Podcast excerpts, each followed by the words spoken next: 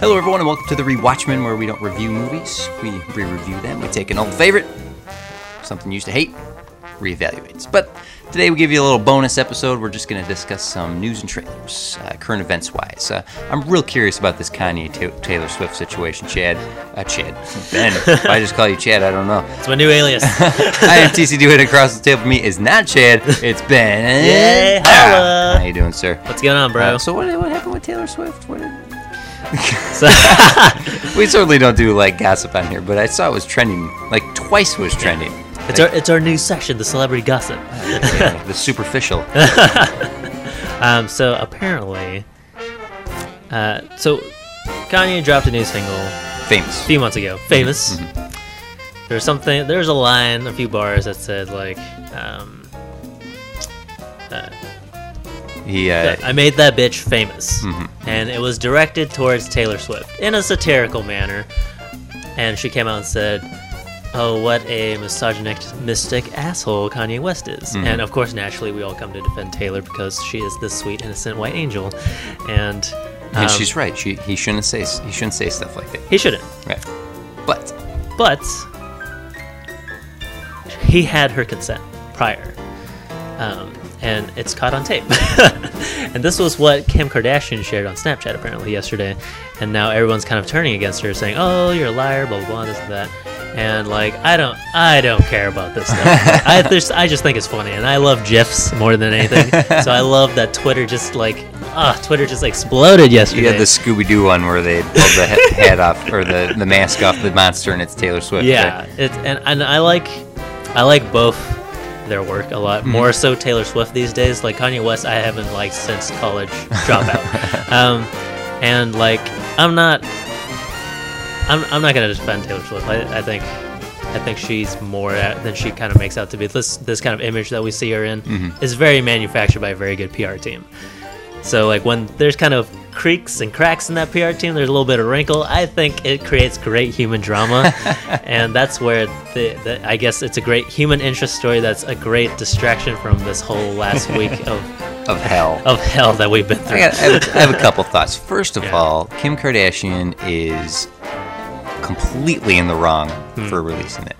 That was not her place, not her responsibility. She is a villain for doing so. It's pretty dirty. Also, she's just a villain in general for her sheer existence. Let us never forget the reason Kim Kardashian is a household name is because she was friends with Paris Hilton and had sex with a dude. Sex tape. Yeah, that's it. She made sex tapes a thing. Yeah.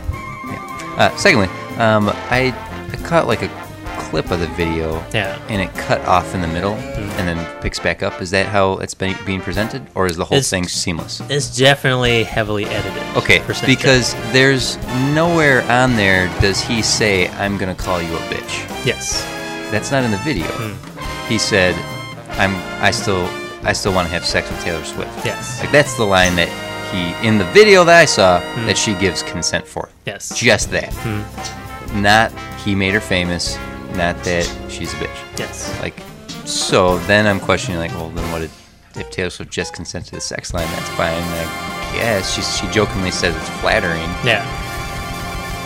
And third, this is great publicity. Like, you were just saying she has a great PR team. This is fabulous. This is.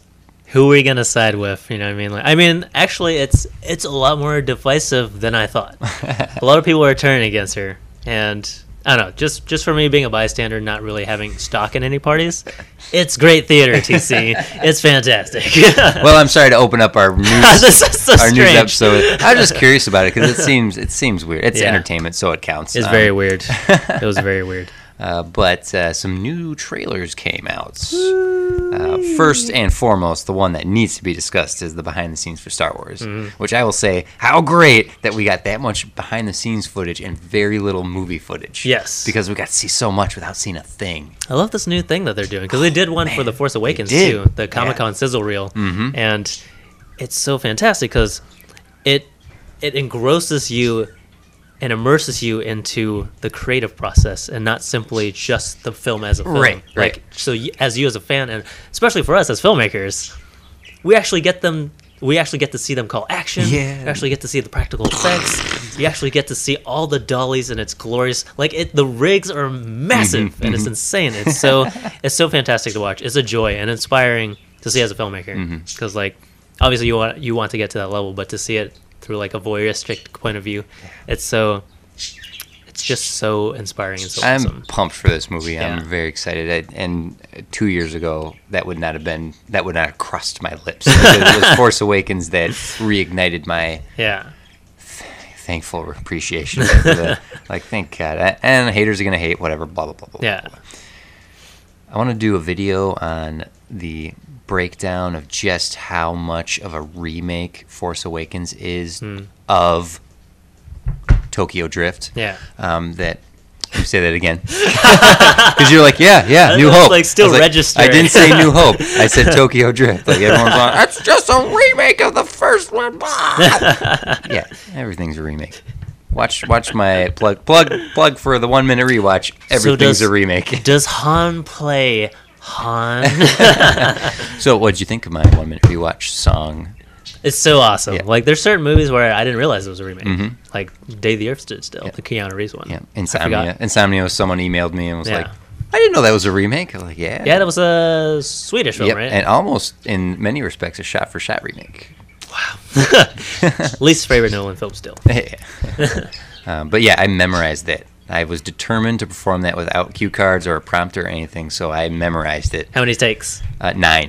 Wow, okay. That's still really good. Yeah. I thought it was going to be more than that, because I even set a number for myself. I said if I got to 12 and I hadn't achieved it, then I would edit it. Then I would do it in sections. But I was determined to do it in one go of things. So, and that song will forever be... And I wrote that song. So my process was I took the Animaniacs Nations of the World song, broke down the lyrics, then I took it and figured out how many syllables per country. I was like, cool, I'll just get a list of all the reboots and remakes off Wikipedia and match up syllables. Oh, wait, it has to rhyme. Yeah. I completely forgot that aspect of it. So my whole matching syllables went right out the window, and I was like, okay, let's start rhyming this thing. It took me a day and a half to write the whole thing. Yeah. And then about a week of constantly just over and every chance I get, Karate Kid, Rollerball, Robocop, Thunderball, Phantom Menace, make sure you get I still have the whole song is in my head forever. But it turned out great. I'm really, really happy with it. So it's great for educational purposes. So if you didn't know what a remake and it stems from the whole Ghostbusters situation where it was like, why is everyone so upset about this one movie being a remake? Did you watch it? I did, yes. Did we should talk about that. I watched it. Oh, okay. Well, What'd you think? I didn't have a problem with it. Yeah, it was fine. It was it was one of the nice distractions that I was alluding to earlier. Like, it's certainly not a game changer, and it's certainly not offensive in any way. Well, then again, I'm not a Ghostbusters fan, so I don't know if you can attest to whether or not it was faithful. You can be a Ghostbusters fan all you want. Ghostbusters 2 is a bad movie. And all the video games that have ever existed for Ghostbusters are terrible. And the animated series. And the 2 animated series. Yeah. I just don't... That first Ghostbusters is a very, very special film in a lot of ways. Yeah. But it's not sacred. And I thought the new one was good. It's funny. I didn't really enjoy all the exact duplicated carbon copy moments. Even from the get, I sat down, all right, come on, Ghostbusters, let me see what you got. And it opened with practically the exact same opening. And I was like, darn it! But every time they tried something new or some variation of the old thing, I was like, good. I am entertained. Kate McKinnon MVP. Yeah, she's wow. Just that bizarro bug-eyedness to her. She's never blinks. Never blinks. She's so good. I didn't like the shoehorned cameos. Yeah, the cameos are actually literally shoehorned. I think it was even more than A-Team's cameos. Yes. It was confusing to me because I'm not a fan but I've seen the original. I'm aware of it. So it's like they said it was a reboot or whatever. Mm-hmm. But is this a different universe? It's just so hard to differentiate because those are iconic actors. Mm-hmm. Yeah. It was weird. It was bizarre. I didn't like it. But speaking of remakes and reboots, we have The Magnificent Seven. coming soon. October, is that one? September. September, okay. Yeah. Oh my gosh, a September release? Very close. That's scary. For those not in the know, January and September are the worst months for film releases because Equalizer, another Antoine Fuqua film, came out in January. Yeah. And there are certainly exceptions to the rule. In fact, going into February is dump month as well, but the Lego movie was released in February. This is true. Zootopia came out earlier in the year. But September is a dangerous month to release in. However, I think the summer and Christmas release schedules have just been morphing over the years, and there's so much now that companies are like, is there anywhere that has a hole in it that we can put a darn movie in? And so we watched the trailer for Magnificent Seven, and those who've listened to the podcast for the past few years know Ben and I love westerns. We just wish there were better ones of recent. I was thinking about this to myself the other day. Like, what was the last Western that you really liked?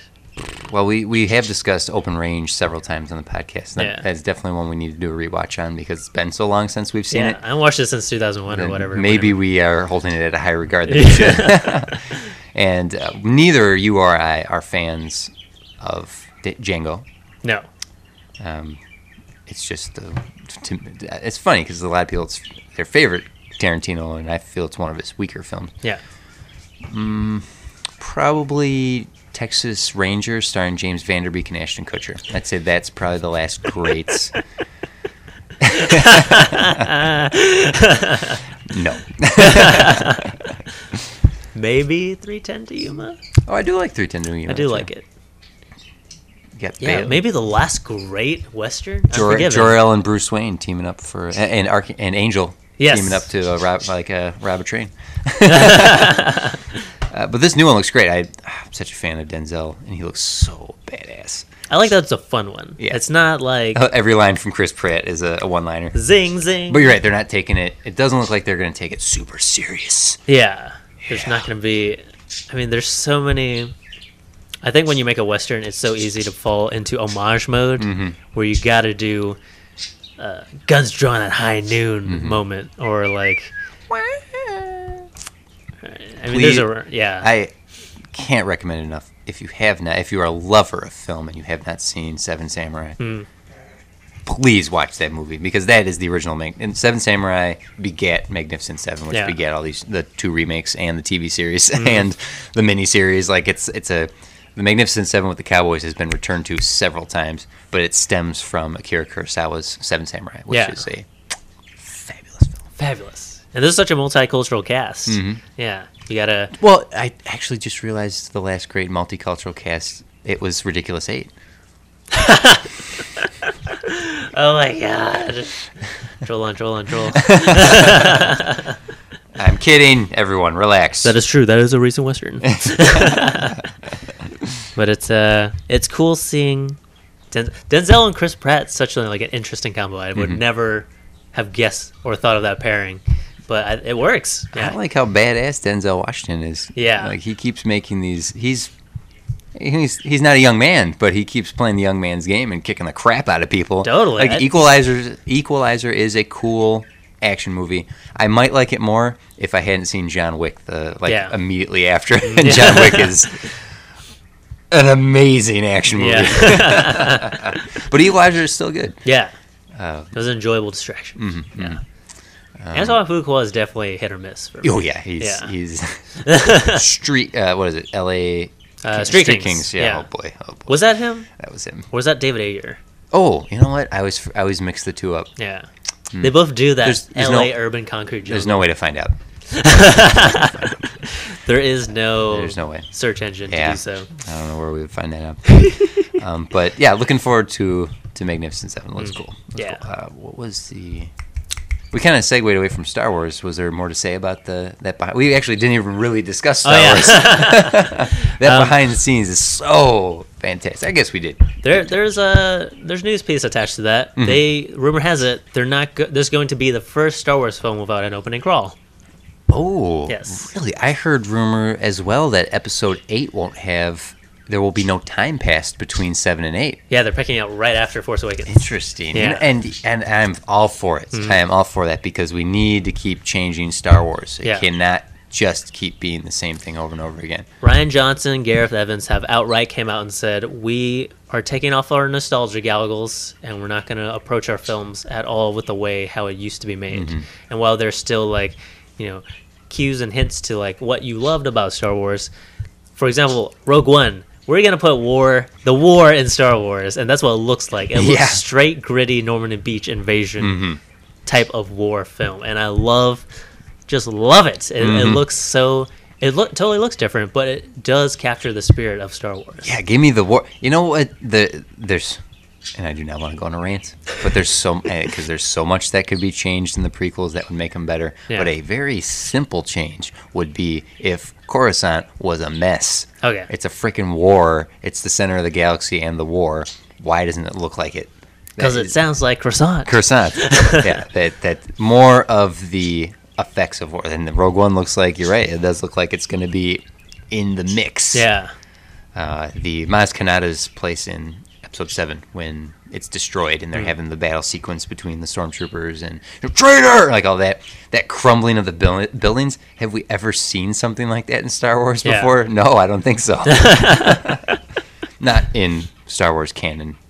There's the fan film where that shut up. Never forget, Jar Jar, never forget. Let's see, what's another trailer? So you saw the La La Land trailer, right? Yes. Yeah. So who's the director on that? Damon Chazelle of Whiplash fame. Mm.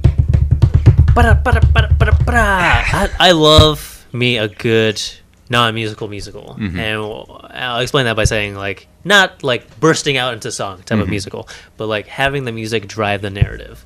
And that was what was so great about Whiplash. Like the aggressive, like gritty drums of Miles Teller and the direction of everything, and J. Jonas, J.K. Simmons. J.K. Simmons. Oh my God! Like just that film alone and the music alone. Like without the music, there would be no Whiplash. Mm-hmm. And I see a lot of that with the romanticization of 1950s film industry. L.A. Mm-hmm. Like that's kind of what they're exploring. Like two people fall in love while trying to make it in L.A. in the 1950s, and it's just so it feels so sweeping and grand. It looks very heartwarming. Just that classic cinema style of like Singing in the Rain, which is one of the best. And even though this was a different era, like it felt very Moulin Rouge. Ginger Rogers and Fred Astaire. Oh, okay. Yeah. Yeah.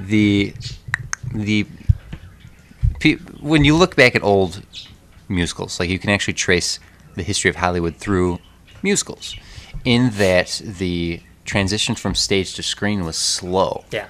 When people look at older films, let's take Citizen Kane for example. A lot of people look at Citizen Kane and go, "What's the big deal? What's the big deal?"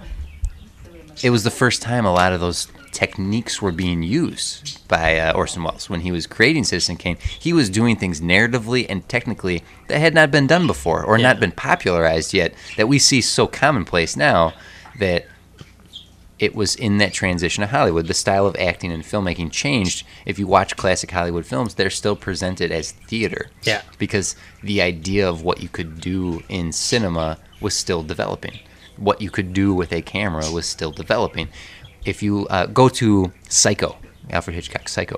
I just watched that for the first time ever recently. Oh, we could. Well, let's talk about that in a moment. The shower scene has an inexplicable amount of camera angles in that shot. Like, you do not see coverage done like that in modern movies, right? And he did it on a camera that was huge. The shot of the up in the shower, looking down the shower, that is a shot we could get no problem. We could use our cell phones and get that shot right now. Now put that into a table-sized camera hovering over. We had to rip the roof off. Like, the film technique of yesteryear needs to be appreciated for the difficulties to achieve some of those things that they had to face. So to have a new movie that's kind of throwing back to that classic musical style of filmmaking is exciting. Plus, I love Emma Stone, so anything she's in, I'm going to be. She's my favorite Asian American. Oh, come on, that is not her fault. So you just watched Psycho for the first time. Yes, dude, still holds up, man. That was scary as hell, especially that last shot of I forgot Anthony. Perkins? Yeah, Perkins. Yeah. Of Norman Bates. People who have not seen that movie might not realize that Norman isn't even the main character of that movie for the first half. Yeah, no. He's the supporting character. It's her name escapes me. It's the blonde. She's the main character. Janet Leigh in real life. There you go. Janet Leigh, yeah. Yeah. And it was so skin crawling because I've seen some of Bates Motel because Jasmine watches that show and that's why we watch Psycho. It's kind of goofy, and Freddie Highmore's good. He's good, but Anthony Perkins is like he'll leave you seeing that image of him staring at the camera while blinking for days. That was outrageous. It's from a different era. Again, to talk about classic Hollywood, it's a different era of horror. Yeah. The bloody slasher horror did not gain popularity until the 70s with Roger Corman and the Splatterfest movies, utilizing 3D, the red and blue 3D technology, and just being aggressively violent and even not comparable to the aggressive violence we see from hack filmmakers like Eli Roth. And he is a hack. He is not a legend. Don't let him tell you otherwise. Presented by legendary director Eli Roth. You are not a legend. I am if I call myself it. Classic Hollywood will leave you. If you want to see, and this is, I know it's weird that I'm going to say this. If you want to get a sense of that older style of skin-crawling horror, Tusk, Kevin Smith's Tusk. No way. is so uncomfortable and so emotionally and psychologically horrific of a movie that it will leave you feeling awful. Yeah. And it's not a splatter fest. It is not gory for the sake of goring like you get with movies like Hostel and Green Inferno. Yeah. No, there's a motivation behind that terror, and it is it's the best horror movie I've seen in a long time. And I'm not a fan of horror. Yeah. And I don't even know what possessed me to watch it. But that movie is like, I'm like smiling thumbs up. Yeah. Oh, horror. It's a horror movie and it's... Oh. You recommend it. Yeah. Yeah. And Psycho is one of those movies you watch and it's like, really, really pay attention. This is a skin-crawling, creepy ass. Yeah. Totally. And if you don't mind, I actually have a horror film that I watched recently, too. Oh, sure. On Netflix. Yeah. It's not... I say the problem inherently lies within the script for this film. Like, the villain, I will say outright, no motivation whatsoever for doing what he's doing. But the kind of ambition in trying to tell the story within the point of view of a deaf, mute person... Oh. Fascinating as hell. I wish someone more capable was in charge of this film. Because who was this movie called? It's called... You just blanked. I'm sorry. What was it called? So it's a deaf and mute lead character. It's called Hush. Hush. Okay. Hush. The point of view is told through a deaf mute novelist who's hiding away in a cabin in the woods, just trying to write her next novel. Mm-hmm. And she can't say or hear anything, and there's certain points within the film where you can't really see or hear as well as an audience. So it leaves you very disoriented about what's going to happen next. Clever. And they don't utilize jump scares that much. It's a lot of like what The Conjuring does, a lot of tricky camera angles, and it kind of makes you fall for certain horror movie conventions where you think there's kind of going to be something around the corner, but if anything, it's just you're becoming more anxious than anything. Yeah. And that's clever. It's so cool. It's so cool because and there's also a really great underlying emotional context for the character too, because the character has kind of distant relationship from her loved ones because she can't communicate with them in a proper fashion. So when there's this moment that I kind of remember still too, because it's so powerful, and I didn't think I'd get it from this dumb horror movie, was she kind of accepted her fate. This guy has her cornered. She's just going to write a little note in her laptop to leave as evidence for her family to read. Like, yeah, she didn't, she's, you know, basically described, you know, height, weight, skin color, blah, blah, blah, this guy, basically tattoo on his neck. Then he said, then she said, love you, mom and dad. Wish we could talk more. Went down fighting. Nice. That was it. And I was like, oh my God. And she basically accepted her fate. And went down fight. It was such a cool, it was almost like a twisty, turny horror film in the vein of You're Next, but in a more, with more heart. So I do recommend, it's a great watch for filmmakers, because it's like, it will inspire you to do something better, because I think the third act fell apart. It got dumb. But Hush is what it's called. It's available on Netflix right now. There's a movie with Stephen Lang coming out. Okay. Which he is blind. Ooh. And a couple of kids break into his house. Yeah. And they picked the wrong effing guy to break into his house. Yeah. And it's... there's no way to find out. I can't remember the name. It looks cool. It looks like a slasher movie of sorts, but the idea that this guy and a teenage guy and teenage girl, in some sort of initiation, break into a house. Yeah, they picked the wrong house. Is it in a way where they're almost the tormentors become the victims? Yes, in a way. Yes, okay. Exactly. So like he is in the room. And he just raises his gun, and he just is listening. And they're like trying not to breathe. And they're on opposite sides of the room. And he's in the trailer. He's aiming to the left and aiming to the right, and he's just listening. And it's neat. It's neat. So talking about Hush and thinking of different ways to present horror. That seems like it's more of a thriller than horror exactly. But it's good. I did a watch of a movie I've been meaning to watch for quite some time, The Death of Superman Lives. The documentary. Oh, by Josh Knapp. It's the documentation, a documentary about Tim Burton's 1998, 2 years in the making and vanished off the face of the earth, Superman Lives. From the beginning of the idea of doing it, to Kevin Smith's script, to the scripts that followed, the art direction, the development of it, interviewing Tim Burton, interviewing the producer.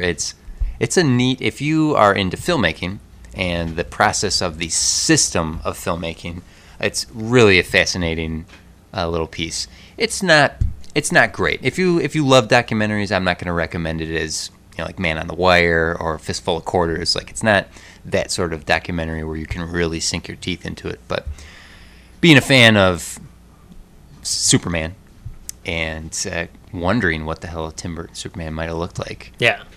I gotta say, after watching that documentary, I'm like, I wish this movie existed, because it would either be held at the same regard as 1989's Michael Keaton, Tim Burton Batman, or it would be held in the same place as Batman and Robin. There'll be no in between. I will say, however, yes, as they're just talking about the movie, and the movie Warner Brothers kept changing and changing and changing, it's incredible how many of those ideas are in Man of Steel and Batman versus Superman. Wow. Like, it's a shocking amount of like that. Like, there is the sketches of what Doomsday was going to look like. Yeah, that's the Doomsday that's in Batman v Superman. Like the cave troll. Like, it looks. Anyway, so Death of Superman Lives. You can get it through the Kickstarter. The Kickstarter has a link that will link you to the viewing of it, or if you have. Other means. But please support independent filmmaking, because this guy made it completely by himself. I'll watch anything with Nick Cage and a mullet. That's another interesting thing. We've seen that image of him in the costume with the hair, right? That was a Polaroid snapshot during a costume fitting, completely taken out of context. That's not the costume. That's not the hair. Yeah. It's really something to... Because Nick Cage is freaking Nick Cage. But to hear him and Tim Burton talking in behind-the-scenes footage of, like, crafting the character and the motivations and whatnot, they would have really brought something interesting to the... It would either be Batman 89 or Batman and Robin. It will at least be entertaining. Yeah. Well, anyway, let's move along here. Oh, yeah, the last trailer we just watched was The Birth of Nation, written, directed, produced, and starred by Nate Parker. And it's a story about the the slave rebellion led by preacher Nat Turner. Mm-hmm. Yeah, this was the older trailer, not the newer trailer, but the older trailer is definitely more powerful. So powerful. I will say that we've discussed 12 Years a Slave as one of those movies that you need to watch, and you're probably only going to watch it once. Yeah. Much like Schindler's List. Well, it's a Sunday afternoon. This looks extraordinarily powerful. Yeah. But it doesn't look like a movie that's going to be leaving me with a sense of wide-eyed wonderment. Like, oh, I can't wait to watch that again. It looks very powerful. It's like how 12 Years is to Schindler as this would be to something along the lines of Braveheart. Yeah. In a less romantic fashion. Yeah, far, far less romantic fashion. It looks poignant as hell. Yeah. Sad to say that it's just the state of our world, but the fact that it's called The Birth of the Nation. Yes, just taking it back. Taking it back. The title back. For those of you who aren't history buffs and cinema buffs, Birth of a Nation is... D.W. Griffith. D.W. Griffith is one of the original cinematic, I'm putting it in quotes, masterpieces. It was the Best Picture winner. Yeah. It was a movie, an epic, sweeping movie about the formation of the Ku Klux Klan and what it means for this country. Yep. There's that. And it's nigh impossible to find this movie. You have to go through certain channels to even find that Birth of a Nation. Yeah. That movie is important to cinema just for the scope of it and what they accomplished it. But it's a sad, sad piece of history. Yeah, absolutely. And taking it back, this new one looks so fantastic, man. Yeah, chilling. I'm like, yeah, like through the scope of it, the performances look powerful, and like there's this imagery that's just like so striking and so disturbing of the little white girl kind of holding on a leash to another little black girl, and it's just so, it's deeply upsetting, TC. It made me sick. Yeah. It made me really sick. And it's movies like this. Yeah. I've seen the trailer, or 12 Years a Slave, or watching Roots in my younger years, where I'm like, if I had a time machine, I would go back in time and beat up some white people. I would go back and do some ass kicking. DC, the Black Avenger. It's just we write that pilot? Yeah, because the world needs a white hero. I'm not foolish enough to make that movie. It's a trap. Bryce and I had this conversation about, like, I think from here on, I think we've had enough of kind of grand scale black suffrage films, especially about slavery. Mm-hmm. And I think it's not the whole we all get it happened type of thing, but like we need to address more current issues. Yeah, that's why Fruitvale Station is such a powerful film. Mm-hmm. Do the Right Thing, which was our last episode, was such a important film for the time and today. Totally. And I think there needs to be a platform for black filmmakers to have their voices be heard. I'm happy, especially this one. This is by an American. Like 12 Years a Slave is fantastic.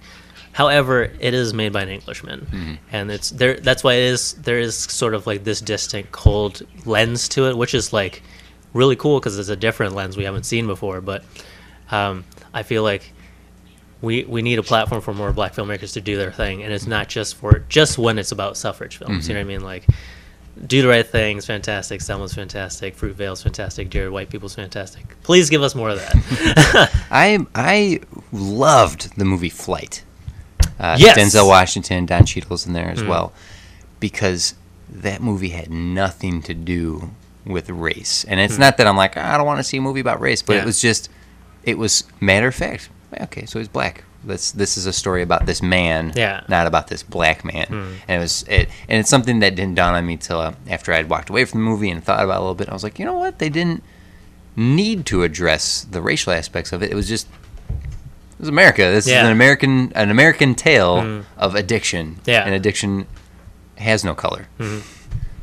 So I really enjoyed the movie Flight for that aspect. That was a really good movie. It's movies like, oh man, if Daniel Day-Lewis hadn't been Lincoln that year, Denzel all the way for best actor that year. Did he win that year? Yeah, he did. That was a tough year for nominations because there were some genuinely good performances. There was. Yeah. I'm in the minority here, but I didn't like Lincoln. It's I'm not going to disagree. I didn't love Lincoln. I always appreciate Spielberg for what he does. Yeah. But not my favorite. Flight was my way. I'm like, God, darn, give it to Denzel. That was so effing good. Those like we joked about it too. Like that was the first time he tried in like a decade. We were just discussing Denzel being this badass. Yeah. I think he has more fun these days in some of his roles than something like Flight, where he freaking gave it his all. God, if you haven't seen the movie Flight, please give it a try. Please, you will not be disappointed by that movie. His most nuanced and complex role since probably Training Day. Mm. Yeah. All right. So what else we got on the news docket there, Mr. Brokaw?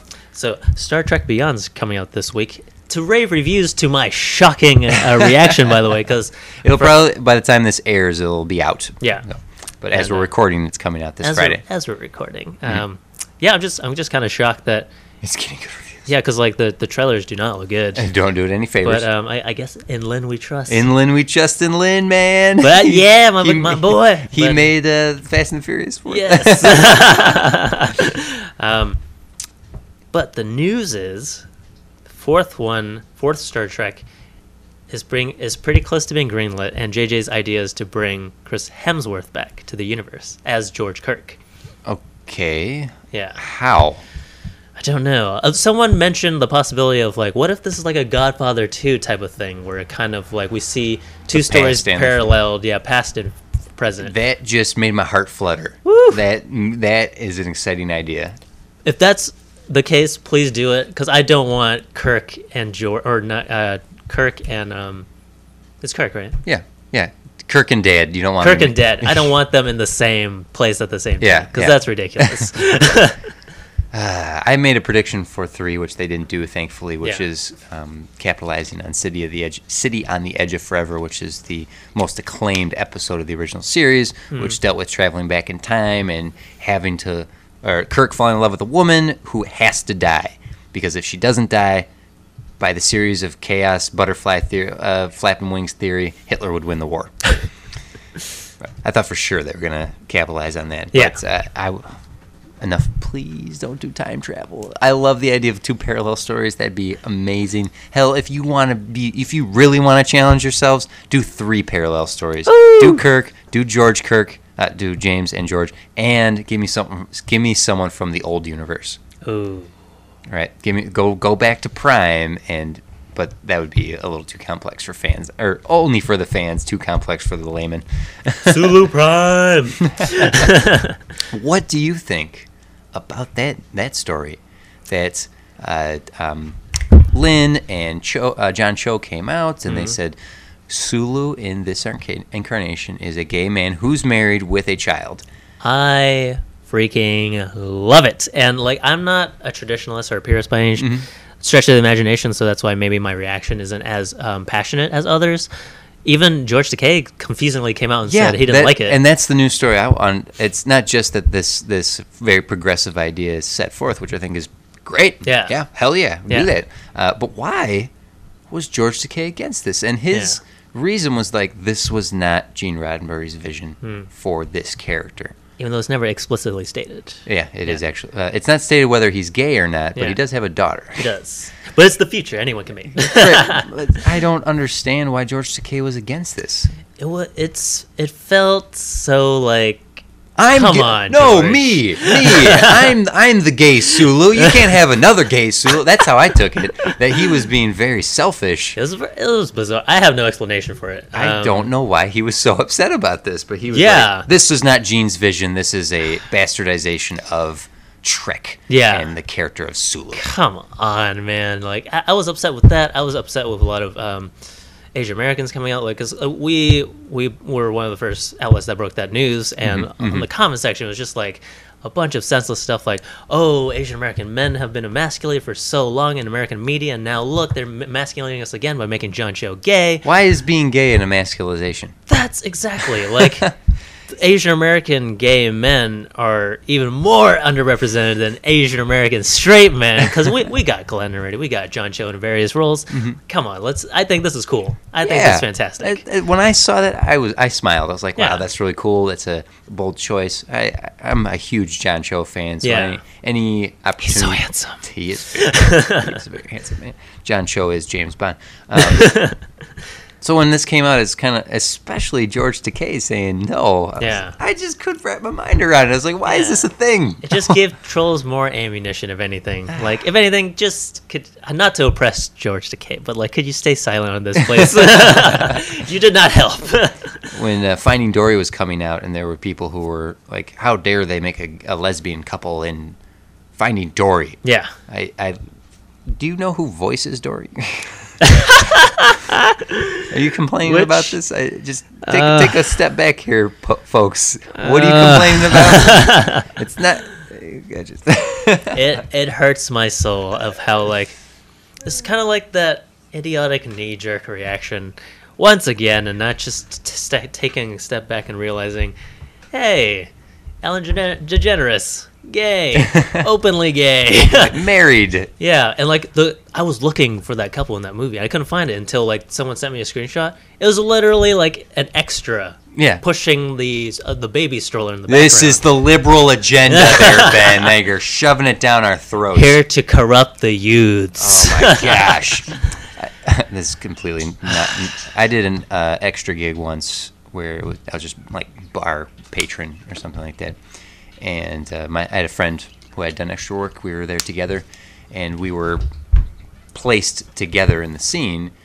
And we just decided, you know, let's be boyfriends back here. Or we'll be a gay couple at this bar. What the hell? Why not? Much to give us something to do.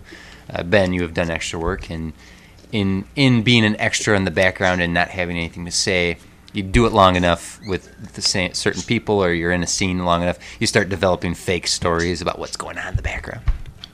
Me and my buddy being gay in the background of that bar scene is no different than the background gay lesbian character in Finding Dory. Yeah. Like, calm the hell down, people, for the love of God. And just to like echo your sentiment about how Denzel and Don Cheadle were, you know, they were just black dudes in Flight. I know like the creators and the animators of Pixar and Finding Dory, they place that intentionally to make it a more inclusive, more realistic interpretation of the America that we live in. But once again, they did it in a way where it's not like, look at us, we're including a lesbian couple. We're here. We're queer. I thought it was fantastic. Like, it's just matter of fact. It needs to just be a matter of fact. And people who complain about it are focusing on the wrong thing. It's just constant. It's always it's the dark side of the internet. It's the dark side of being able to share your opinion.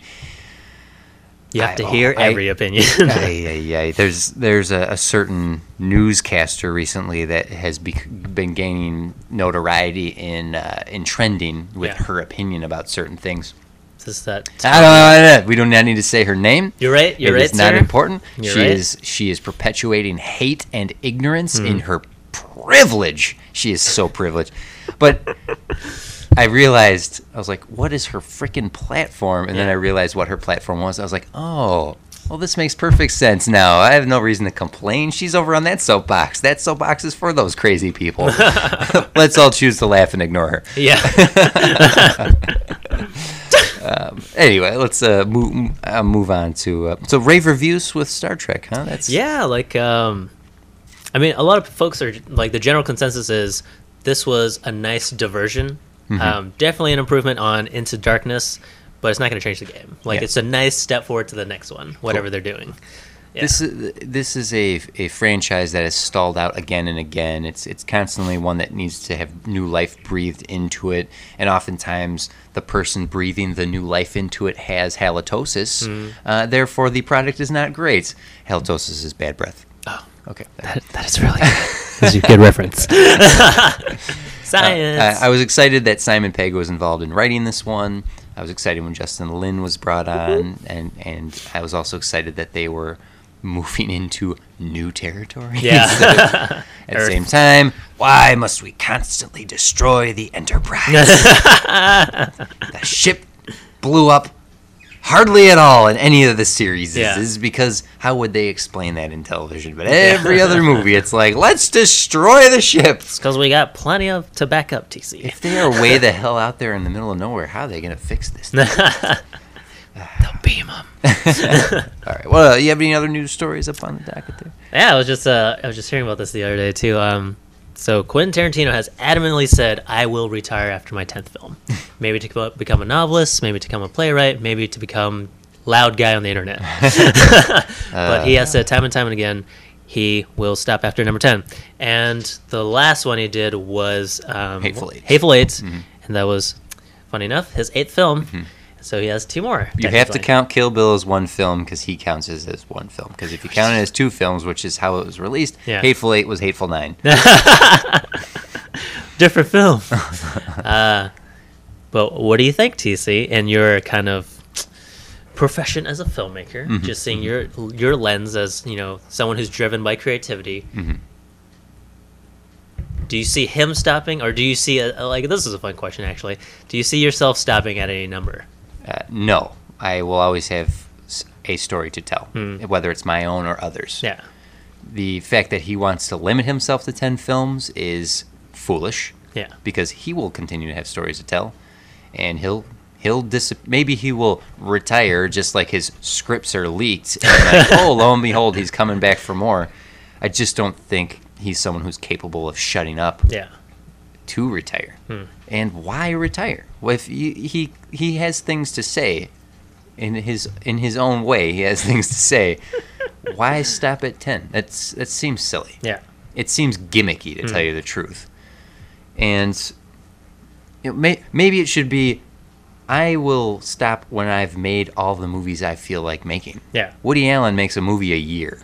The dude is in his 80s and he can't stop, won't stop. Yeah. TC, the next Woody Allen. Right. Until I can start making that many features at a time, I will continue to be the dude who makes short films. You're the Woody Allen of the Milwaukee 48. I've only done the Milwaukee 48 twice. How about you? What do you think of Tarantino and his bravado? Sorry, of this statement that he will stop at 10. I think Tarantino just loves to hear himself in the news. And this is a great way to stay relevant. Like, of course, when you say you stop at 10, what are people going to do? They're going to go out and watch your 9th and 10th film. Yeah, we got to go see the 10th movie. It's his last one. It's his last, guys. I think 15 sounds like a good number. I'm going to stop at 15. I will give him credit, though. Yeah. He's only made 8 movies. For as powerful as that name is, he's only made 8 movies. Yeah. Christopher Nolan. As powerful as that name is, he's only made less than 10 movies. Yes. When you look at Spielberg, and he's made dozens. Yes, this is true. So there's something to be said about his liking to hear himself talk and be in the news. I wish he would stop talking. I've come to appreciate him less and less these days, especially for the things we kind of laud him for. Mm-hmm. It is a lot of carbon copy of other things. You know, there is an art to homage filmmaking, but that's like all he does. Has he originated something? You know what I mean? Like, you're right. There is a cover. There is a talent in covering a song. Yeah. There is a talent in homage. But I feel everyone has at least one good story in them. Yeah. Everyone has at least one good story. People who say they aren't storytellers are storytellers because everyone lies to themselves and others, and that's telling a story. Yes. That's fabricating something. Lying to you right now. It's because you're laying down right now. Yeah, you're playing the word game with me. Physically laying down. Sit up. But I often think that people will tell that one good story and then keep talking. And like M. Night Shyamalan's the best example of that, where it's like he told his good stories and now he's not giving us good stuff. It's like, I should have quit while you're ahead. Actually, this brings a point. I had this conversation with someone recently. Let's say there's a person who creates something magnificent, something that we, as pop culture, cherish. Yeah. Right? And then they make nothing but mediocrity or worse for the rest of their lives. And then they are done. They pass away, or they're dead. Right? They die. can we still hold them as the masters, who the creator of that masterpiece? We do that all the time. Yeah. Michael Jackson made more bad than good. Eddie Murphy has made a shit ton of shit. But we still consider Eddie Murphy this legend because of the couple good things he did. Whitney Houston is, you know, oh, Whitney Houston, let's reverence in her. No, she made really not good stuff for the rest of her career and died a crackhead. Yeah. Why do we still hold? So I offer you that. How come some people can be held at regard despite what they do after? I guess, like, you know, that's totally a great point. I think from a case-to-case basis, I think some of those folks that you named off were transcendental talents. Like, we'll never get another Michael Jackson, another Eddie Murphy, or another Whitney Houston. As much as people try, they'll just be referred to as copycats. And I think they're so ingrained and so, like, unique in their talents, whether it is fabricated or not. Like, it is talent, nevertheless, and I think that in of itself kind of transcends their body of work. It's burnout or fade away. Yeah. Do you want to be the candle or do you want to be the fire? Yeah. And it's kind of the thing, like, with, I don't think this is a fair critique, but I can't think of another example. But, like, when we talk about the film school Rat Pack, Scorsese, De Palma, Spielberg, Coppola, I kind of always unfairly rule out Coppola because, like, all the other folks you can name off, like, 10 films max or minimum. Yeah. Coppola you can name Godfather. But, I mean, I know there's The Conversation and then Apocalypse Now and stuff like that, but, like, that's not The Godfather. But, like, I feel like since he's done those, he's kind of still revered on the same level, even though he probably is done the worst out of all those filmmakers. Even like, I know De Palma's in hack territory right now, but he made Mission Impossible. But De Palma has an interesting style out of the rest of them. He has, like, you watch, like, Blood or whatever, that's like, that's De Palma. Yeah. Carrie, that's De Palma. Whoa, what the Mister scared the hell out of me. I know, sorry. But yeah, it's just fascinating. He's kind of like the Ringo Starr of the film school Rat Pack. Yeah. And that's so unfair because he made The Godfather. He's a genius. And and it's also willingly. He put himself in that position because he wasn't willing to bend to what Hollywood expected. He wasn't going to play the game. He was going to make his stuff how he wanted to make it. Unfortunately, he made Godfather 3.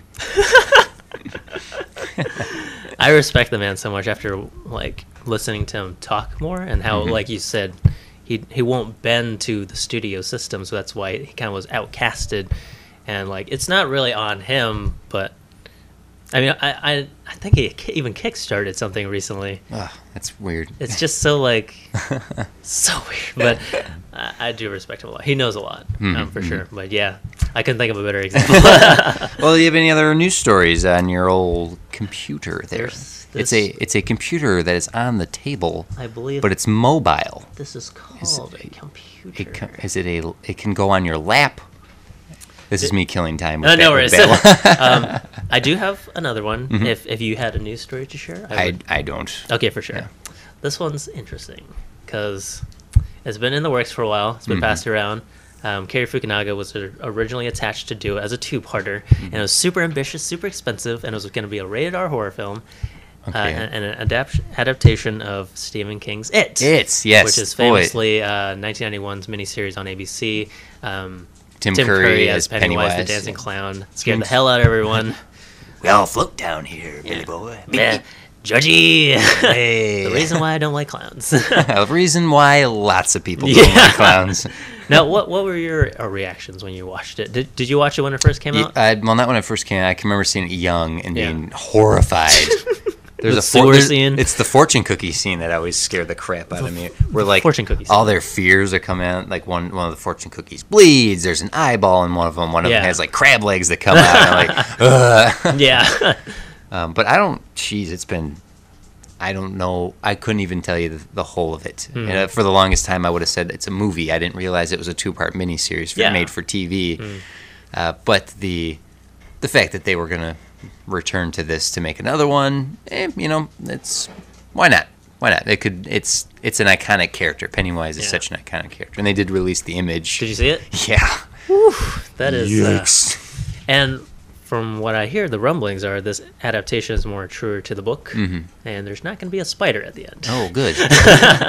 Often is the case with Stephen King's works. They go through wild translations. The Shining by Kubrick is a wild departure from Shining the book, which I think there was an NBC miniseries that stuck closer to the book. It started Stephen Webb. Overlook Hotel? Yeah. But Kubrick is... That's a whole nother Pandora's box. So, returning to it's... Sure, why not? Mm-hmm. I mentioned it in my song, the reboots and remakes that it was on there. How about you? This... You know what's weird? I have a kind of really sick, obsessive fascination with horror films. It's always like, I'm easily scared. Mm-hmm. When I watch something scary, I can't sleep at night. But I keep watching anyway because it's such a sick fascination. It's like watching a car crash. You don't want to look at it, but you can't turn your eyes away. You can't avert your eyes. And I remember vividly my kind of love affair with cinema began in a video rental shop called American Family Video down the block from my house, and every Tuesday is Dollar Tuesday. My dad and I would go out to the rental place and seek out something like one new movie and one old movie, and like I would always kind of like take a stroll down the horror film section when my dad wasn't looking. Yeah. I was just so curious, We don't watch that. We're not allowed to watch that stuff. So like. And I always saw the cover, and I was just like, oh my God, what the heck is that? That's like this craziest thing I've ever seen. And and I just had to watch it one day. I was so compelled because I have this gross curiosity about things. So I took, because when you take there's no cover on the actual rental box. There's the videotape cover of the actual box, and then another box of just the blue casing with the title on it. And I just told my dad, it's a cartoon. Oh, God. It's a cartoon. Big mistake. Did he watch it with you? Yeah, we watched it, and he was like, what the hell is this?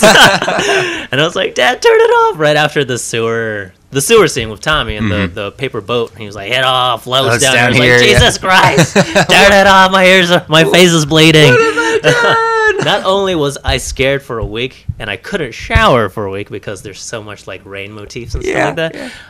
And it rains a lot in Portland. It rains 3/4 of the year. So I didn't want to go outside, and I was grounded. So just and you were grounded. And I was grounded. It's just horrible. It's just a horrible experience. But that's my first memory of it, and just seeing that image again, it kind of instilled all these feelings of curiosity and horror, fear, terror, and stuff like that. And funny enough, I wish Cary Fukunaga was still attached because I think he's a brilliant filmmaker. I love Beast with No Nation. I thought he would have brought a more cerebral, cinematic sensibility, intellectual quality to it, and not just do another what Friday the 13th and Nightmare on Elm Street were. It was just. But I'm happy, flash, no substance. Totally, and I am happy to hear that they're still sticking to the two-part idea. So maybe they're still sticking to the ambitious scope of the film, and it's gonna be a hard R. It's gonna be true to the book. So who knows this? Because the concept is so frightening. It's not just about a clown. It's about projections of all your worst childhood fears. That's what it is. Yeah, it is an entity. Pennywise is the embodiment of that generation's fear, because that's why, at least in the movie, the original miniseries, he's a spider at the end because he's returned into a new form. I've never read the book. Yeah. I would rather... I'm fine. Reading The Dark Tower, there's a scene in Stephen King's The Dark Tower. There's a death scene that haunts me to this day. Have I told you that? I won't tell you the death scene, but I may have mentioned before that there's a scene. It's so... The description of this person being crushed, and it's so descriptive, and it's so horrifying, and it's so well written. I had a childhood moment like that. First of all, my brother watched Friday the 13th, and my sister and I snuck downstairs to watch it, and we saw blood and slugs on the bathroom floor and ran away screaming. But the movie, when I was much younger, 11 maybe, I was interested in Planet of the Apes. Ooh. I don't know what it was about Planet of the Apes that had caught my attention young. But there was a day I was at my grandparents' house. I was going to be there all day, and there was a Planet of the Apes marathon on. They were showing all of them. This is the original Planet of the Apes with Charlton Heston in the first one, and so on and so forth. And I spent all day watching Planet of the Apes and just being, you know, I'd leave, get some food or like snacks or something, come back. And there's one of the movies where Zira and Cornelius are in modern day, and they're accepted as these fascinating figures from the future, and they become celebrities, and Zira gets pregnant, and they fleeing. And there's a scene at the end of the movie where the cops are coming after them, and they grab the baby ape and they kill the freaking baby. But it was Cornelius's death scene. Sorry, spoiler. It's a 40-year-old movie. Deal with it. Where they shoot him, and he like looks at the camera, and it's just like this tight angle, and he just goes, oh! Oh! Like he's trying to like gasp for breath, and he falls. I was terrified. I could, and then like I'm like, God, I can't look away. I can't look away. And then, you know, like just hugging my knees. And then the end of the movie, like they kill the baby and the monkey. And then it ends with the circus where there's the ape in the, it's the baby ape. Mama, mama is how the movie ends. I'm like, and the baby's alive. I was ruined me. That was such a, because I wasn't as horrified because I watched it recently, but like that. Because they shot the baby and they showed that, and it was like they shot it multiple times, and it was that little like corpse just like bounced around like oh my god, like a jelly bean. It was not meant for kids. Graphic. It's and Planet of the Apes not meant for children. No, not at all. But can I say Escape from Planet of the Apes might be one of my low key favorite Planet of the Apes films. The that's the modern one where they end up in the past and they are with the baby getting killed at the end. Now. It's very fascinating. I think you can watch... watch the entire original series and the new series. Yes. Because the new series is heavily tied to that original series. Yes, absolutely. Mm-hmm. But I have a machete order for that series. Oh, yeah. Because I would skip 2... Yeah, skip two. Oh my gosh, skip two. Oh my gosh. It's beneath the Planet of the Apes was a cash grab. I mean, Heston himself said, "I know I'm contracted to do this, but I will only do it if you kill me." Yeah, exactly. It's so bizarre. There's weird mind control. Like apes have like telekinesis all of a sudden. Yeah. Skip Planet of the Apes. It's so bizarre. Yeah. But I can go 1, 3, and then Dawn and Rise, and then go to Escape and Conquest. Is that the order? Because you can go from Escape to Dawn, because it's that baby is Caesar. Right. It's a different universe of Caesar, but it's still Caesar the ape. Gosh, the budget just slowly diminishes in every one of those. That I can just, and certainly has been a good number of years since I've seen this. Yeah. But that last one just being so cardboard cut out. I think there's stock footage that they used. Throughout all those latter films. Planet of the Apes, as of this airing, will have just done a limited run for a weekend in theaters. I'm so excited. I hope I have time to watch it. For those of you who may have missed it, look out for those. It's Fathom is the company that does these event series. Fathom movie events. Fathom Events does all the riff tracks live. They do like even like Sharknado. You can see that in theaters because they'll do a limited weekend run. Starring TZ DeWitt. They'll do Doctor Who episodes. They were responsible for the Game of Thrones episode going up. They just did Planet of the Apes. And of this airing, The Killing Joke is released for one weekend in theaters. We are actually playing it at the AMC in Fullerton. Are you going to watch it? Candace and I being in Comic-Con, we, depending on how scheduling works, we will attempt to see the premiere of it. Yeah. But yeah, that's a fun little thing that... I don't think people are aware of with the advent of digital streaming movie theaters as opposed to physical film. They're able to do more and more special events. Find your biggest movie theater in your area, and I would bet, nearly almost guarantee that every weekend they play some special event. Yeah. Opera is used very, very often. They do a lot of the Metropolitan Opera will be presented in movie theaters. Yeah. So. That's a nice plug for Fathom. Yeah. This episode brought to you by Fathom Events. Not to keep the Fathom conversation going on, but I watched a Dragon Ball Z movie last year, and it was a Fathom event. Mm-hmm. And I got to say, thankful for those Fathom events because it brings out the hardcore fans. Mm-hmm. And it's so much more fun watching stupid stuff like that with the fans. They did Ferris Bueller for its 30th anniversary. Yeah. They just did Fight Club last weekend, I believe. Yeah, gosh, 10 years? Was it 10 years. Whew. Whew. That's worth a rewatch. Fight Club. That's so good. Any other news stories pop up on your radar? I don't know how long you want to keep this going, but I think there's news. You think or you know? I just think. Those were my main points I wanted to hit. Yeah. Well, I don't really have any other news that springs to mind. Okay. Certainly Comic-Con is happening, and we'll probably do the next episode we post. We'll potentially have a Comic-Con wrap-up, or as we're kind of breaking these up into alternating episodes, we might do another review followed by a bonus episode. So for those you listen, I would ask what you think. Do you like that we are kind of going back and forth between bonus episodes where we sort of freeform, like we did with Game of Thrones? I actually feel bad because we have recorded bonus episodes in the past that I never post. The lost episodes. It's not that they're lost, it's just that they become outdated, or the subject matter didn't really have a focus. Yeah. Doing Game of Thrones, that was a great focused bonus episode. Doing this little news and trailer wrap-up is fun. So anyway, I asked the listeners out there if you want to keep doing it. Actually, I don't care what you think. Ben and I were going to keep doing it. We're going to play by our own rules.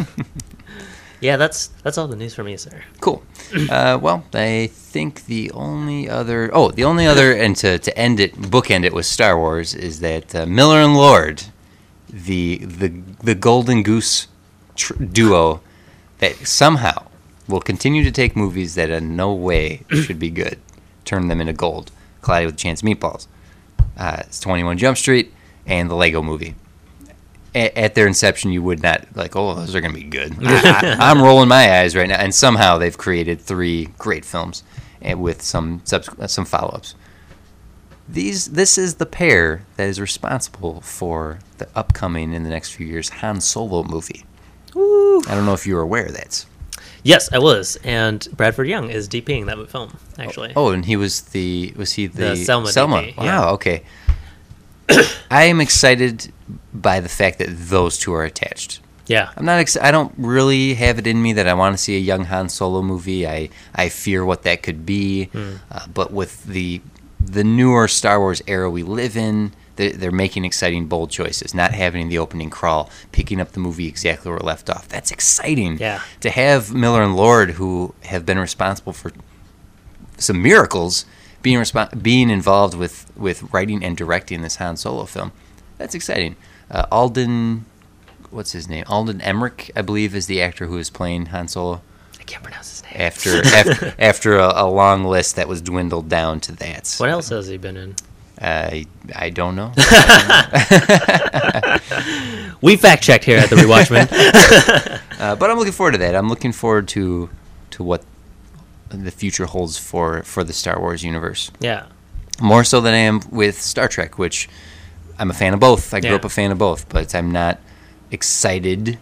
Yeah. I will see out of nerd obligation, but I'm not excited for Star Trek Beyond. I'm not like woohoo about the new Star Trek series that's coming about, but I am certainly going to watch it. Yes. But with Star Wars, as long as they keep the good faith alive, I'm okay.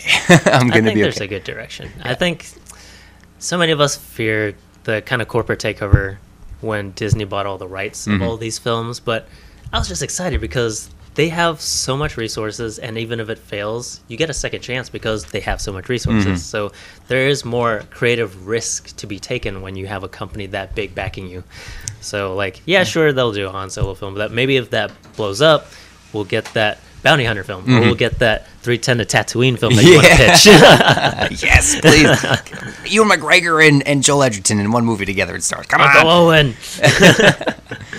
It's the and I love that despite it being this giant sandbox universe they're creating, they are not following the Marvel model. Yeah, no, they are creating a new model in this standalone films. As well as the alternating, the anthology versus the mythology movies that they're creating. Oh, I thought of another news story for Star Wars, is that Grand Admiral Thrawn is getting a canonical insert into the Star Wars universe. Thrawn being the blue-skinned third in the line of command to the Emperor. So he's number three in the Empire from the Timothy Zahn Dark Force trilogy, which became non-canon as soon as Disney took over, and much a chagrin of a lot of people. But it has been announced by Timothy Zahn at Star Wars Celebration that there will be a Thrawn novel in 2017, bringing him into canon. What excites me in that is Timothy Zahn created Thrawn. He became this legendary character in the Star Wars mythos. He gets a second chance at making this guy. Yeah. What will stay? What will change? I'm very curious to see how that plays out. But the ardent EU fans are probably going to be pissed off. Because, it's canon! You know, in the original Zahn trilogy, Thrawn, blah, blah, blah, blah, blah. Look, people were kind of Ben Mendelsohn's character for Rogue One is wearing Thrawn's costume. The white Imperial outfit with the cape on the shoulder is Thrawn's costume from that original, now Legends, Dark Force trilogy. But that blue-skinned dude is coming into canon. Okay. And we'll to be determined. Wait to see what they do with it, because Forrest Whitaker's character in Rogue One is in Star Wars Rebels. That's what I heard. Yep. Yes. His character is from the cartoon series. That's cool. That's really cool. And to swing it all the way back to what I said, not following the Marvel method, they have their own sandbox that they're playing in. That's really cool. Yeah. I think that's really cool to tie it so directly to a non-Skywalker, non-Jedi character. That's cool. Really excited. Woo! Man, Rogue One can't come soon enough. Yeah, it'll be years.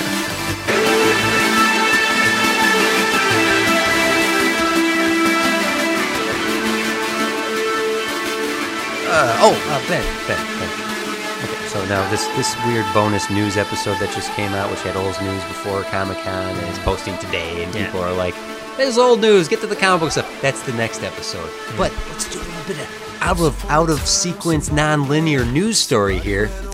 Multiverse. Yeah. Ben, what's the big deal? What is the big deal? It's just it's a Chinese filmmaker, a Chinese director, a Chinese studio, and so what? They cast Matt Damon. What's the big deal? Why is this a problem? Why is this a problem, Ben? I don't understand. Here, wait a minute, I'm gonna put a quarter in. So okay, the trailer for The Great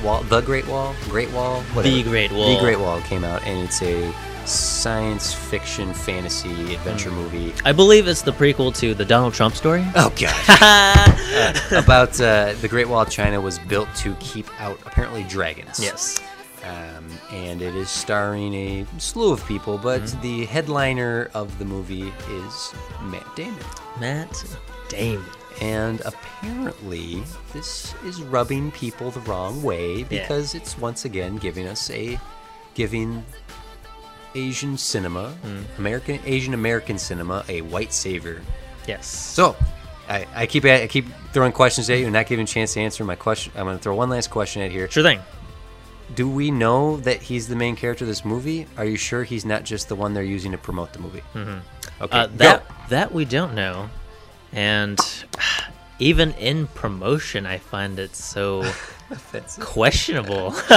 Questionable is a very safe PC word to use, because I feel other things right now. Constance Wu had a few choice words. She said, I love her for constantly speaking out, because she's the one. She's in the public eye.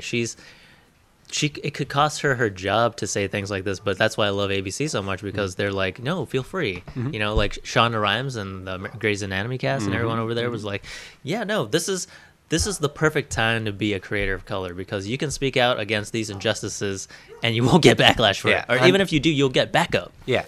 Like when Jesse Williams said what he said, and people are like, fire him from Grey's Anatomy. It's almost as if we could say, as though television could say as a whole, like, sorry, we're not movies. Yeah, that might be a little fly and get someone fired in the movie industry. This is the TV industry. Yeah, we're a bit more progressive here. Yes, okay? We protect our own. Yeah. And I want to pose you this question, TC, and everyone else out here. This is not like a defensive response or anything, but I just want to know why we continually defend popular figures, people in power, when it comes to questioning the portrayal of these marginalized communities. You know what I mean? Like, I understand China has like a billion gajillion people. Asian, and in fact, Asian people are the most in numbers in the world. It's the largest population of a race or ethnicity, I guess. Yeah, totally. So I understand how Chinese folks do not understand the socio-political complexities of being Asian American, mm-hmm. but it's just when we continue, like Gods of Egypt and Exodus. Mm-hmm. I don't know any brown Egyptians. Exactly. That was literally Ridley Scott's words. That was Ridley Scott coming out of his mouth. You know what I mean? Like some of these folks, like I can't blame. Even though I don't like Matt Damon, I don't necessarily blame him. He's taking a job, and who wouldn't want to work with Zhang Yimou? He's mm-hmm. a visionary, mm-hmm.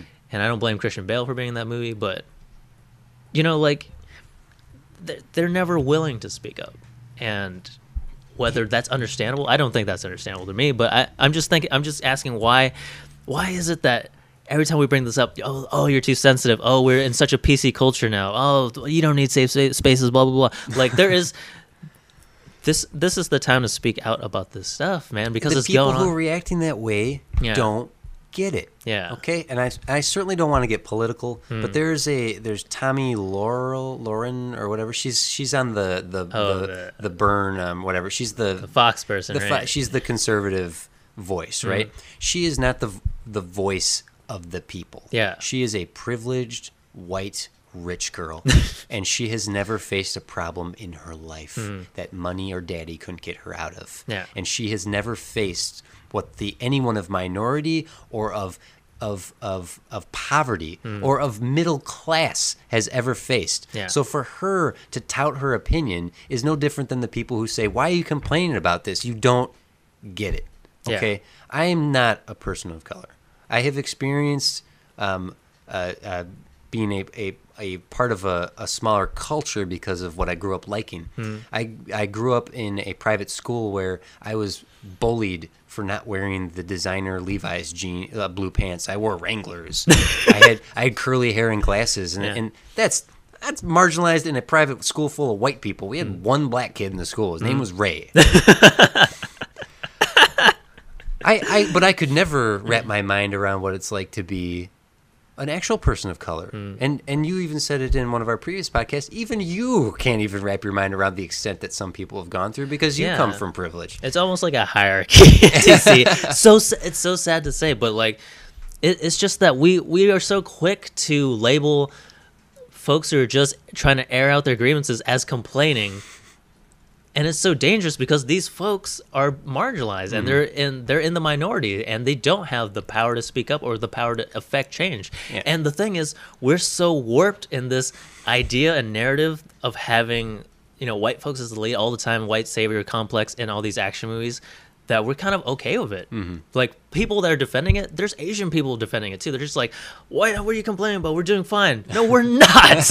We have 3 shows on a major network. 3 out of like 130. Come on, man.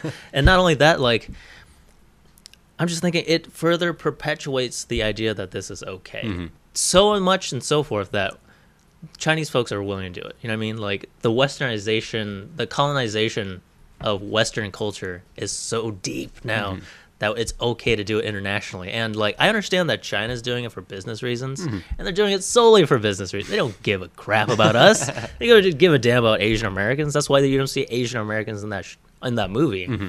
If you're not Chinese, you don't speak Mandarin, you're not going to be in that movie. Right. And it just hurts so much because like, folks are actually thinking, okay, now that there's this global Chinese takeover of cinema and how they're kind of having more of a financial share in these studios, maybe we'll get more Asian faces. But here's the thing, Asian, but not Asian American, not Asian Australian, not any other intersectional Asian, you know? Therein lies the issue. Yeah. And there may be people listening who feel like, who might even agree with the other side of things. Like, I don't understand why this is such a problem.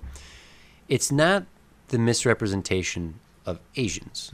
It's the lack of representation for Asian Americans, and to give more opportunity to Asian Americans in cinema and television is important for our country. Mm-hmm.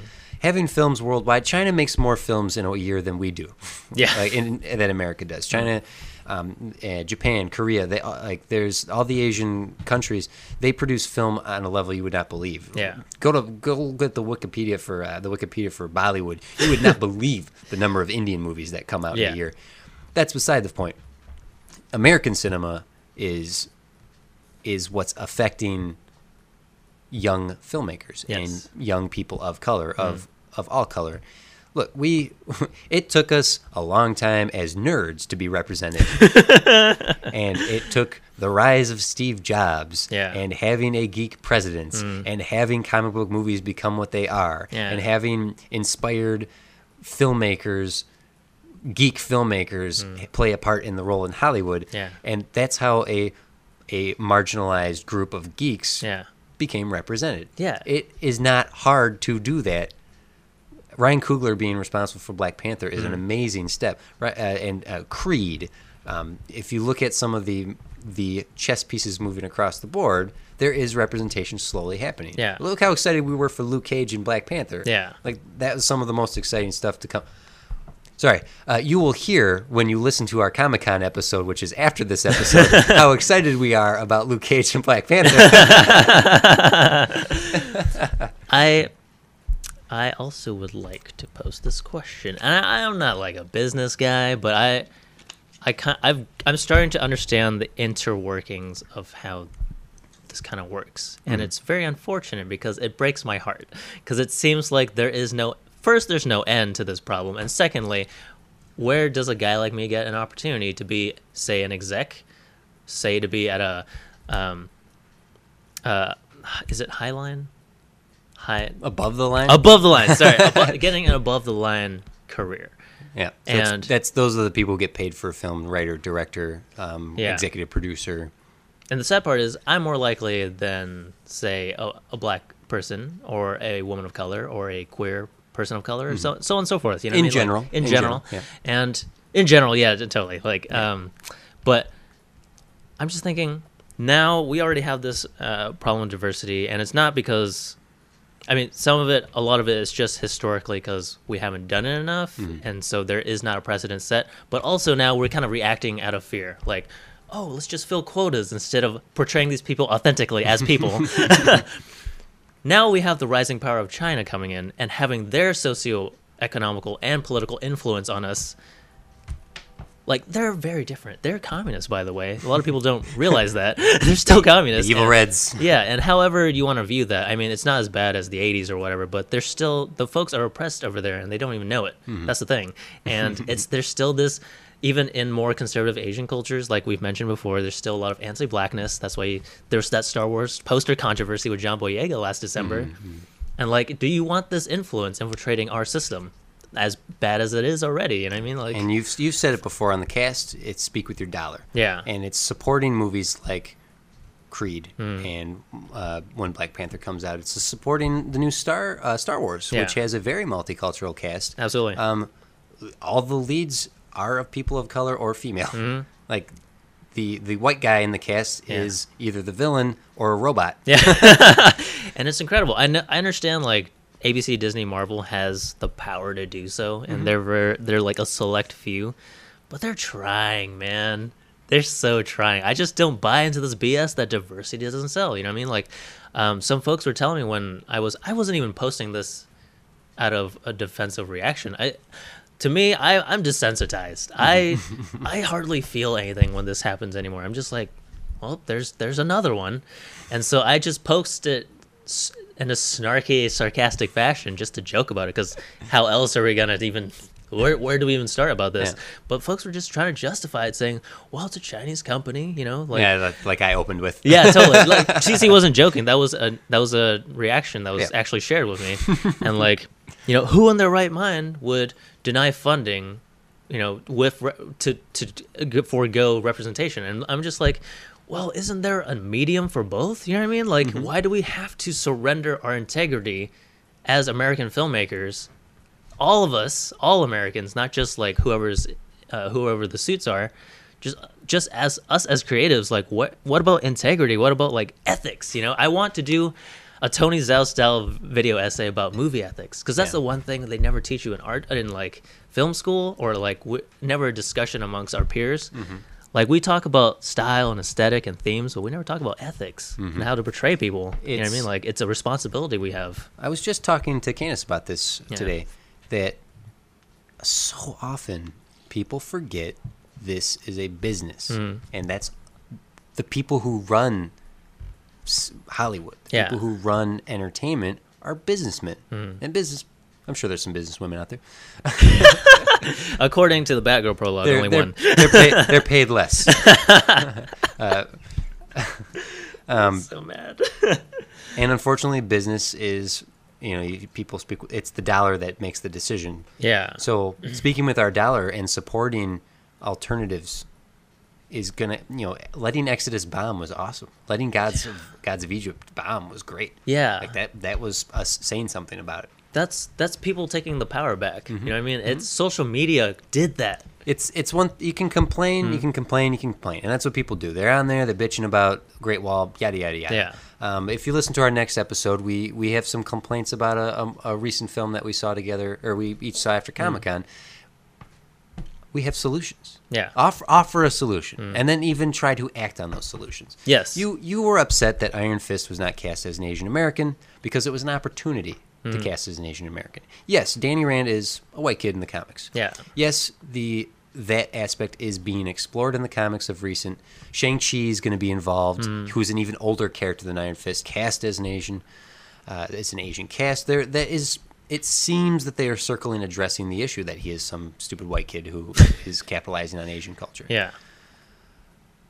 Your reaction was, you complained, sure. You had some heat about it. You decided to not watch the series. You decided not to watch Doctor Strange. Like, you've made that decision. But then you offered a solution, which is to go out and make your own.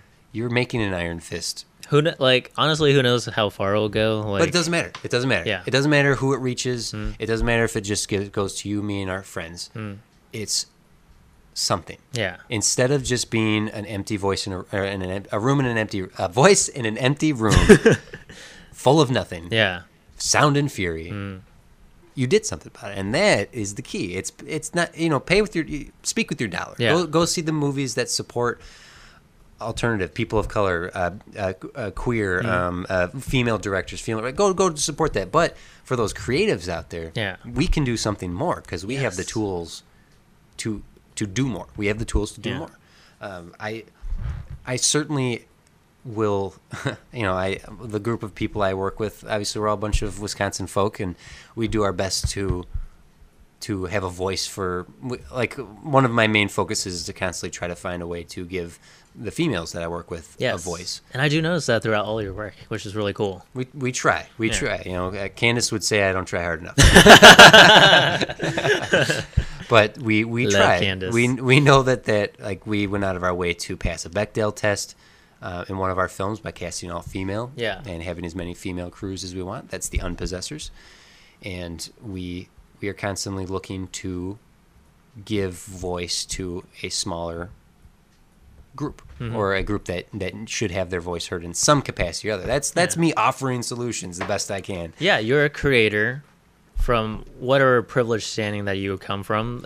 You're using your privilege and your platform to empower others that may not be as privileged. You know, that's what I really hope to do. Like, as creators, we don't realize how much power we have. You know, maybe not financially yet, but like, especially with the accessibility of technology and getting things out there, we made Iron Fist in 2 weekends, and we could easily cut it in 2 weekends as well, but we're taking our time, so on and so forth. But the thing is, we're capitalizing on this wave of like, it's the demand for an Asian American Iron Fist, because there was a hashtag that was floating around for a while, which was hashtag A Iron Fist. That was something I'm using right now that I did not originate. That's Keith Chow from Nerds of Color. He created the hashtag, and we just played on the idea of, well, why not?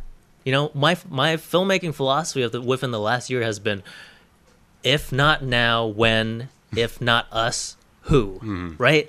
And like, I'm not gonna sit back and sit on my hands and just wait for this to happen and fight for scraps. You know what I mean? Like, all don't, this. Don't just complain. Do something about it. Absolutely. Yeah. And like, I have to actually credit you and Marvel Rebooted, because you came to me a few years ago about this idea of like, let's reboot some Marvel stories and we'll get all our writer friends together and just do all the titles, but our way. Mm-hmm. And I actually had that Iron Fist idea years ago. Wow. But I didn't think about it consciously until this year. And so it has been something that's been on my mind forever.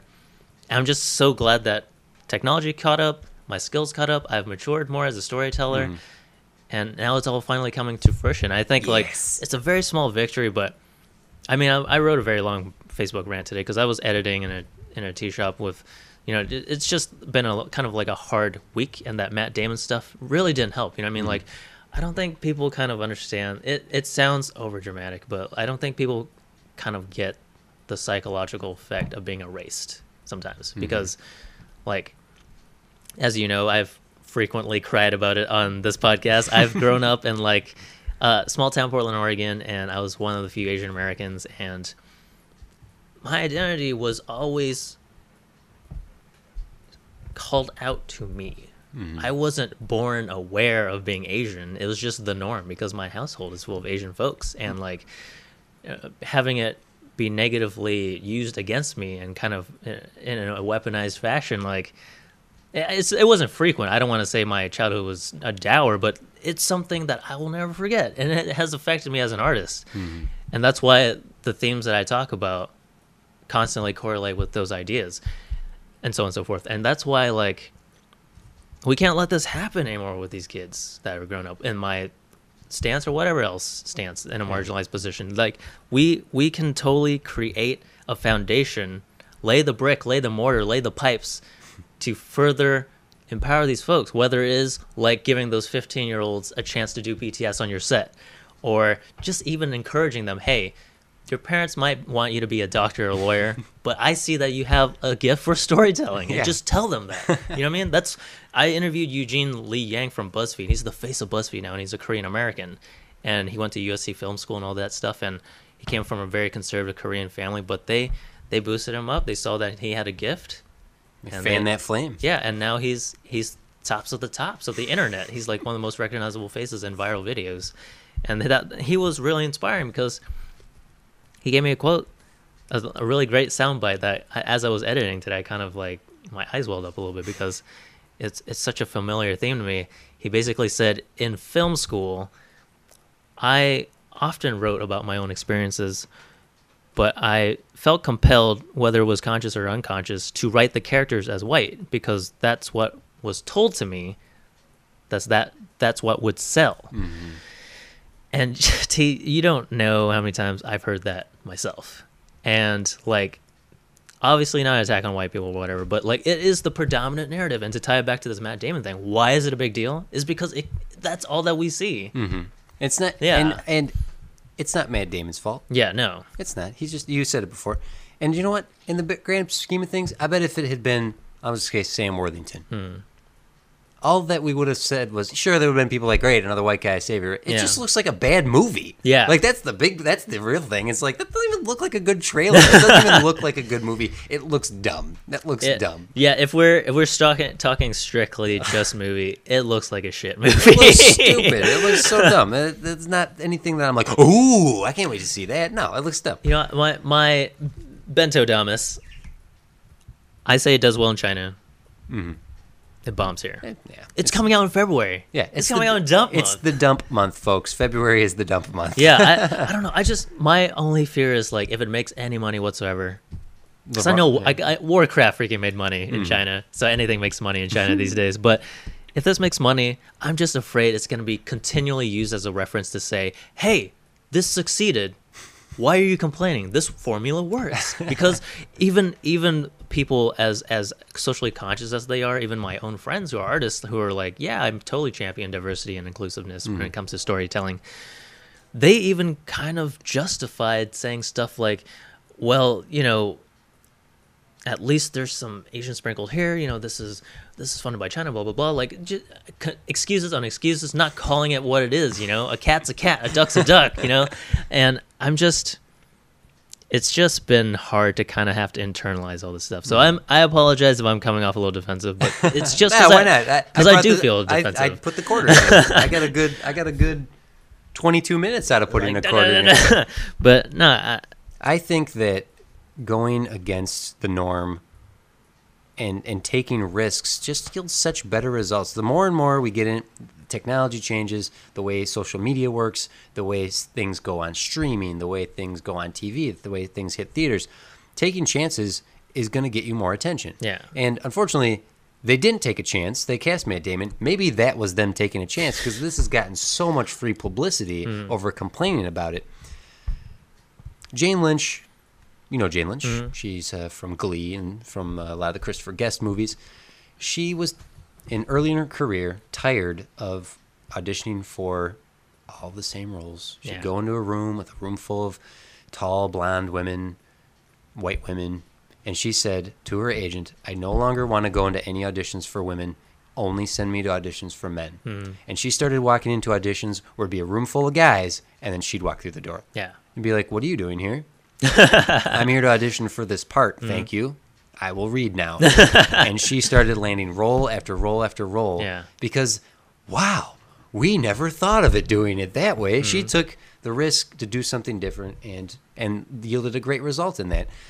To take the risk of, casting an Asian Superman or a black Batman or doing something like that would be shocking. Yeah. Do you know that people would lose their shit? But do you know how much free publicity you would get out of that? Yeah. Do you know how many people would knock down the doors to see that? Mm-hmm.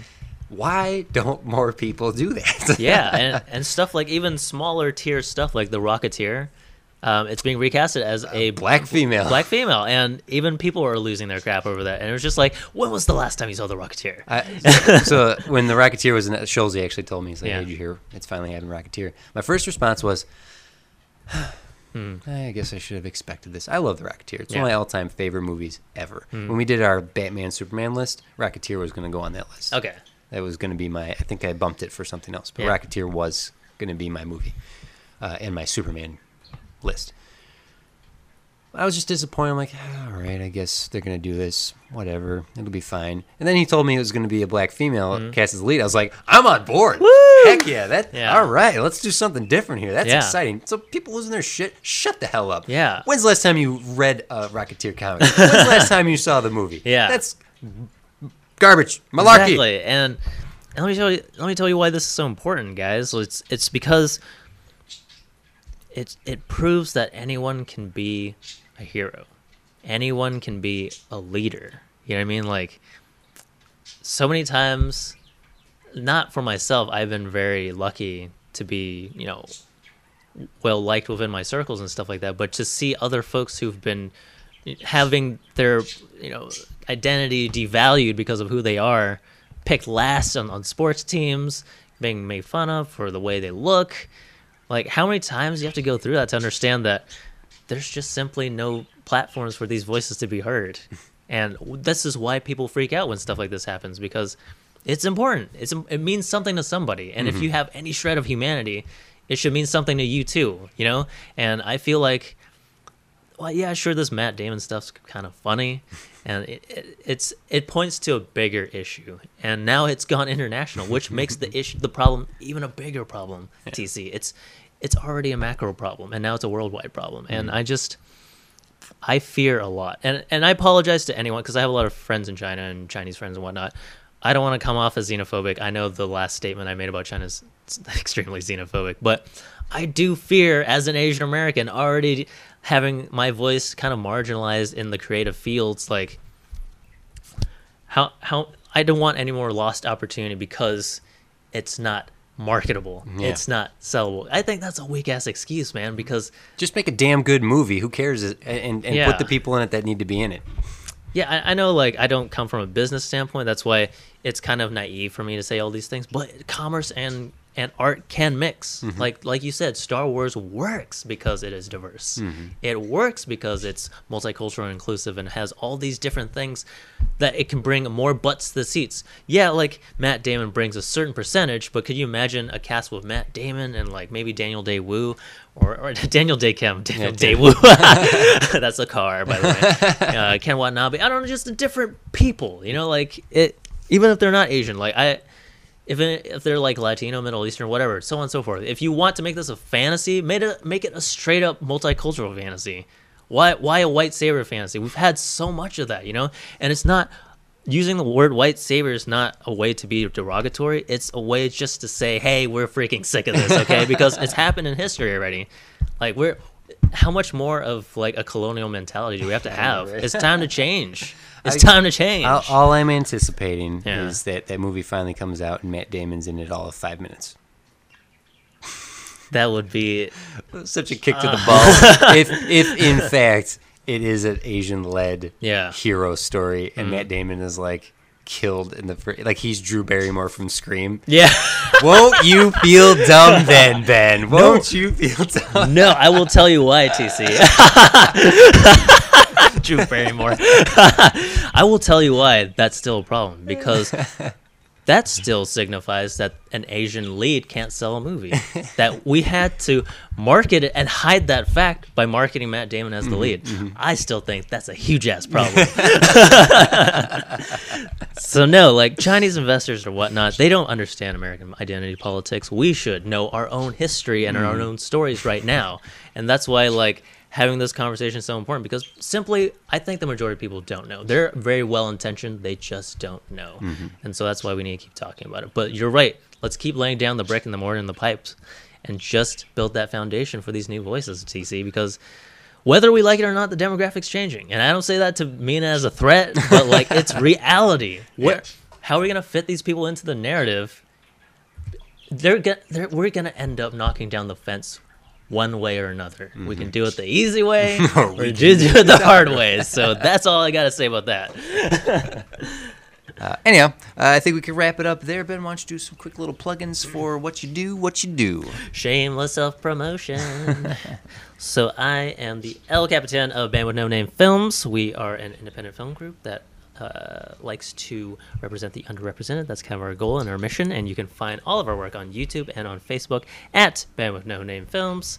And I'm also in cahoots with the team at NBC Asian America, a vertical of NBC News, and we are currently producing a series called Life Stories, which is a profile interview series that goes around and touches upon different people, jobs, occupations, and demographics within Asian America, and kind of highlight the diversity within our community.